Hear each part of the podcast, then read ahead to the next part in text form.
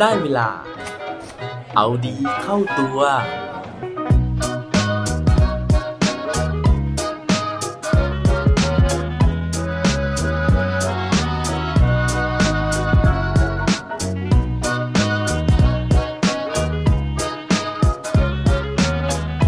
คุณว่ามนุษย์เราเป็นเพื่อนกับปลาหมึกได้ไหมครับ สวัสดีครับ พบกับผมชัชวานแสงปรีดีกร และรายการเอาดีเข้าตัว รายการที่จะคอยมามันเติมวิตามินดีดด้วยเรื่องราว แล้วก็แรงบันดาลใจ เพื่อเพิ่มพลัง และภูมิต้านทานในการใช้ชีวิตให้กับพวกเราในทุกๆวัน วันนี้นะฮะขออนุญาตพูดถึงเรื่องราวของคนรักสัตว์นะครับ เพราะว่ามนุษย์เรานะฮะหลาย ๆ ครั้งเลยเนี่ยมีความสัมพันธ์แปลกๆนะฮะไม่ว่าจะสัตว์เลี้ยงที่เราคุ้นเคยนะครับ อย่างสุนัขหรือว่าแมว แต่ว่าบางคนนะฮะเขามีสัตว์เลี้ยงที่แปลกกว่านั้นนะฮะอย่างเช่นงูนะฮะอย่างเช่น สัตว์เลื้อยคลานพวกกิ้งก่าต่างๆ หรือว่าสัตว์ที่หายากมากมาย แต่ว่าเรื่องราววันนี้ที่ผมจะมาเล่าให้ฟังนะฮะ ไม่ได้เป็นเรื่องราวของสัตว์เลี้ยงนะครับ แต่ว่าเขาบอกว่าเป็นสัตว์ป่านะฮะซึ่งเป็นป่าใต้ทะเลลึกนะครับ นั่นก็คือปลาหมึกนั่นเอง แล้วก็ความสัมพันธ์ของปลาหมึกกับผู้ชายคนที่ผมจะเล่าถึงในวันนี้นะฮะมันสอนอะไรเราหลาย ๆ อย่างเลยนะฮะครั้งแรกที่ผมได้รู้เรื่องราวของปลาหมึกตัวนี้นะครับ ผมก็เพิ่งรู้ว่า ปลาหมึกเนี่ยมันเป็นสัตว์ที่มีความฉลาดเหมือนกันนะฮะเขาบอกว่ามันมีความฉลาดเท่าๆกับลิงบางพันเลยนะฮะซึ่งถือว่ามีสมองที่ค่อนข้างใหญ่อย่างไม่น่าเชื่อเลยทีเดียว ถ้าเกิดว่าอยากรู้เรื่องราวนะฮะว่าความสัมพันธ์ของคนกับปลาหมึกเนี่ยมันจะเกิดขึ้นได้ยังไง แล้วเรื่องนี้มันบอกอะไรเราบ้าง ไปฟังพร้อมกันได้เลยครับ เรื่องราวในวันนี้นะฮะมีที่มาจากการที่ผมได้ไปชมภาพยนตร์สารคดีเรื่องหนึ่งนะฮะในช่องทาง Netflix นะครับ ซึ่งสารคดีเรื่องนี้นะฮะเพิ่งออนแอร์นะครับหรือว่าเพิ่งฉายเมื่อปีที่แล้วเองนะครับ แล้วก็ได้รับรางวัลมากมายเลย ไม่ว่าจะเป็น Best Documentary นะฮะจากสมาคม British Academy Film Award หรือว่ารางวัล Best Cinematography หรือว่าการถ่ายภาพยอดเยี่ยมนะฮะจากสมาคมวิจารณ์นะครับที่ชื่อว่า Critics Choice Documentary Film โอ้จริงๆ แล้วรางวัลเขาได้มาแบบ เยอะแยะมากมายหลายสิบรางวัลเลยนะฮะ แล้วก็ล่าสุดเนี่ยเข้าชิงนะครับ เรื่องของสาขา Best Documentary Feature ใน Academy Award ด้วยนะฮะ ซึ่งจะประกาศผลเร็วๆ นี้แล้วนะครับ ภาพยนตร์เรื่องนี้นะฮะ มีชื่อว่า My Octopus Teacher หรือแปลเป็นไทยนะฮะว่าสิ่งที่ได้เรียนรู้จากปลาหมึกนะครับ ซึ่งเรื่องนี้นะฮะตรงตามชื่อเลยนะครับ เขาพูดถึงเรื่องราวความสัมพันธ์ของมนุษย์คนหนึ่งนะฮะกับเจ้าปลาหมึกที่อยู่ในท้องทะเล โดยที่ภาพยนตร์เรื่องนี้เนี่ยกำกับโดยคุณปิปป้าเออริชนะครับแล้วก็คุณเจมส์รีดนะฮะแล้วก็ตัวภาพยนตร์จริง ๆ แล้วเนี่ยได้มาจากผลงานการถ่ายทำนะฮะของคุณเครกฟอสเตอร์ซึ่งบันทึกเรื่องราวนะฮะประสบการณ์การที่เขาเนี่ยฝึก freediving นะฮะหรือว่าการดำน้ำลึกแบบที่ไม่ใช้ถังออกซิเจนนั่นเอง เรื่องของเรื่องนะฮะมันมีที่มาที่ไปนะฮะว่าอยู่ๆเนี่ยทำไมคนคนหนึ่งนะฮะถึงไปผูกความสัมพันธ์กับเจ้าปลาหมึกนะครับ สาเหตุมันก็มีอยู่ว่าคุณเครกฟอสเตอร์เนี่ยนะฮะเขาจริงๆ แล้วมีอาชีพเป็นโปรดิวเซอร์นะฮะในการที่จะทำพวกภาพยนตร์หรือว่าทำพวกหนังโฆษณา แต่ว่าเขาเนี่ยงานหนักมากๆนะครับ แล้วก็เขารู้สึกว่าร่างกายเขาเริ่มไม่ไหวแล้ว นอกจากร่างกายจะไม่ไหวนะครับ มันก็ยังส่งผลต่ออารมณ์ของเขา ซึ่งทำให้ความสัมพันธ์ในครอบครัวของเขาเนี่ยมันเริ่มย่ำแย่ลง เขาก็เลยรู้สึกว่าโอ้โห เขาไม่สามารถที่จะแบกรับสภาพแบบนี้ไปได้อีกแล้วนะฮะเขาก็เลยตัดสินใจที่จะเบรกนะฮะพักผ่อนนะครับ แล้วก็หยุดพัก โดยที่ตัดสินใจว่าจะไปพักผ่อนชิวๆนะฮะริมทะเลอยู่แถวแอฟริกาใต้นะครับ ระหว่างที่ไปพักผ่อนนะฮะเขาก็ตัดสินใจที่จะฝึกนะครับในการที่จะ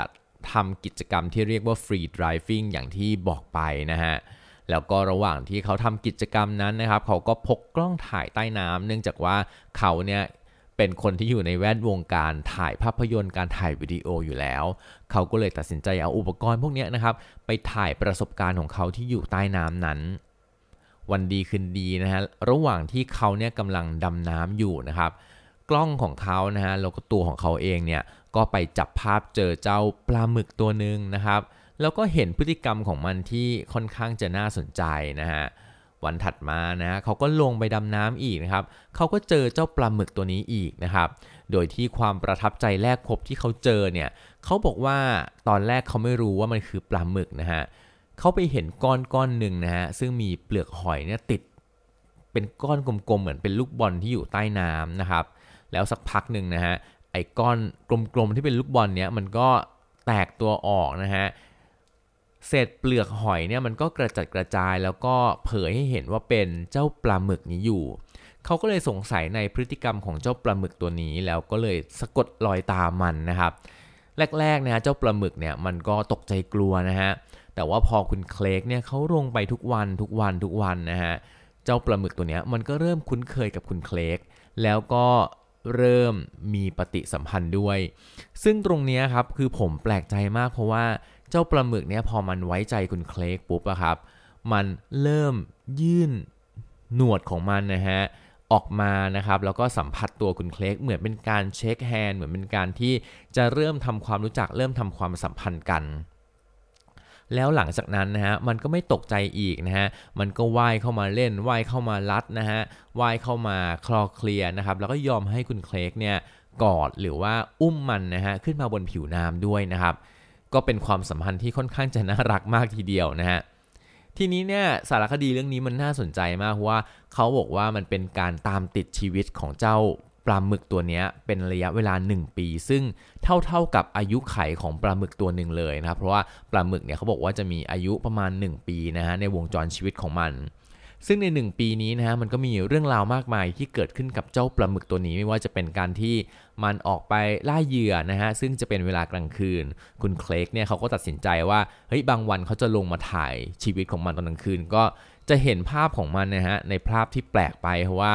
ตอนกลางวันเนี่ยมันก็จะเป็นมิดนะฮะแต่ว่าพอกลางคืนปุ๊บมันก็จะกลายเป็นนักล่าเลยทีเดียว นอกจากนี้ส่วนที่ตื่นเต้นที่สุดในภาพยนตร์เรื่องนี้ก็คือการที่เจ้าปลาหมึกตัวนี้นะฮะมันต้องเผชิญหน้ากับ ปลาฉลามลายชุดนอน ผมไม่รู้ว่าผมแปลถูกหรือเปล่านะฮะ แต่ว่าชื่อภาษาอังกฤษของมันคือ pyjamas shark นะฮะ ซึ่งก็แปลว่าชุดนอนนะฮะ เนื่องจากว่าลายของมันบนตัวของมันนะคล้ายๆ แบบชุดนอนนั่นเองนะฮะ การเผชิญหน้าของเจ้าปลาหมึกนะฮะกับปลาฉลามสองครั้งเนี่ยนะครับ มันตื่นเต้นเร้าใจมากนะฮะ โดยที่โดยที่ครั้งแรกที่เจ้าปลาหมึกนี้เจอกับปลาฉลามนะฮะมันก็พยายามที่จะซ่อนนะครับในซอกหิน แต่ว่าเจ้าปลาฉลามเนี่ยครับมันมีจมูกที่ยื่นยาวนะฮะซึ่งสามารถที่จะทำให้มันเนี่ยมุดหัวลงไปนะฮะหรือว่ากดหัวมันลงไปเนี่ยตามซอกหินได้นะค่อนข้างจะลึกนะครับ เพราะฉะนั้นครั้งแรกเนี่ยมันก็เลยกัดนะฮะไปถึงมหนวดของเจ้าปลาหมึกตัวนี้นะครับ แล้ววิธีการล่าเหยื่อของมันนะครับ คือเวลาที่มันจับเหยื่อได้ฮะมันจะหมุนตัวครับเพื่อให้เหยื่อเนี่ย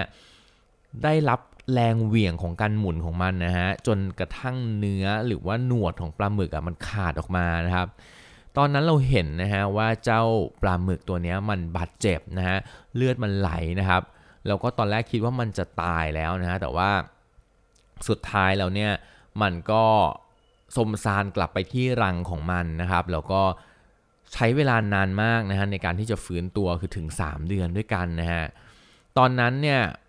ผมก็คิดว่า เอ้ย แล้วผลบทสรุปมันจะเป็นยังไงนะฮะ ปรากฏว่า 3 เดือนผ่านไปเนี่ย หนวดของมันนะครับ สามารถงอกขึ้นมาใหม่ได้นะฮะ แล้วมันก็สามารถกลับมาใช้ชีวิตได้แบบปกติอีกครั้งหนึ่ง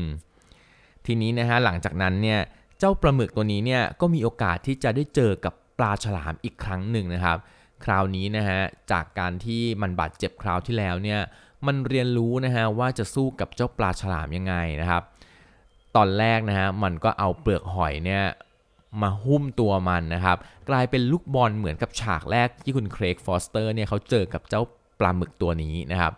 พอเป็นลูกบอลเสร็จนะครับ เวลาปลาฉลามมันกัดนะฮะมันก็จะกัดเจอแต่เปลือกหอยนะฮะมันก็จะกัดเข้าไปที่หนวดไม่ได้ ทีนี้นะฮะสุดท้ายแล้วเนี่ยหลังจากที่มันต่อสู้กันนะครับ เจ้าปลาหมึกตัวนี้มันก็เอาตัวรอดโดยการที่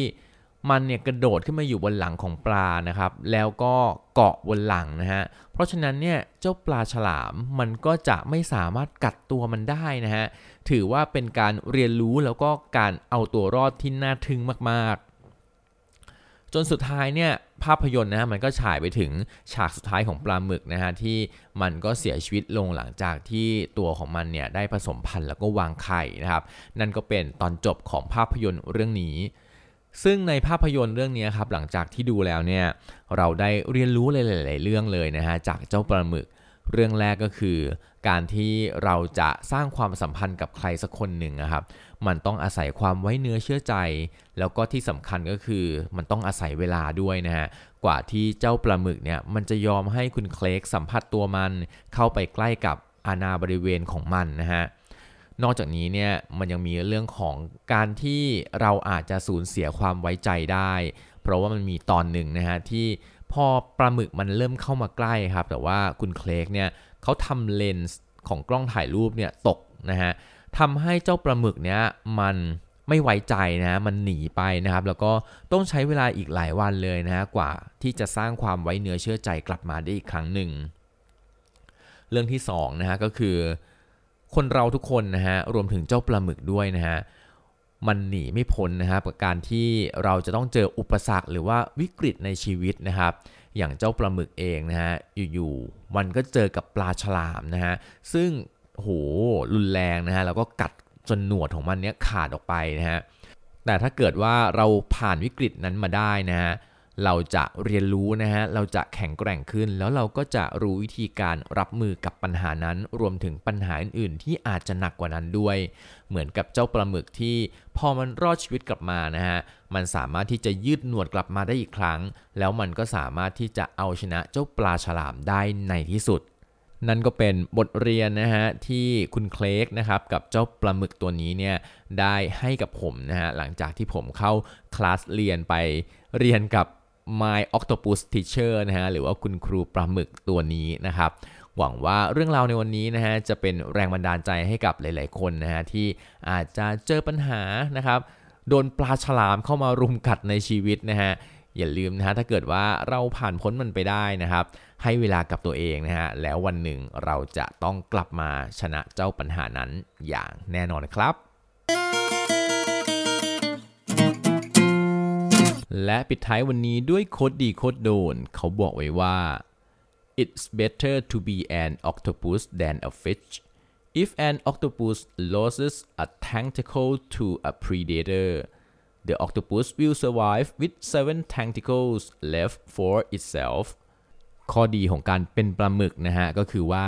ถึงแม้ว่ามันจะเสียหนวดไปหนึ่งหนวดต่อนักล่าของท้องทะเล แต่มันยังมีอีก 7 หนวดในการที่จะยืนหยัดและใช้ชีวิตครับ อย่าลืมกลับมาเอาดีเข้าตัวกันได้ทุกวันจันทร์ พุธ ศุกร์ พร้อมกด subscribe ในทุกช่องทางที่คุณฟัง รวมถึงกดไลค์ กดแชร์เพื่อแบ่งปันเรื่องราวดีๆ ให้กับเพื่อนๆของคุณผ่านทุกช่องทางโซเชียลมีเดีย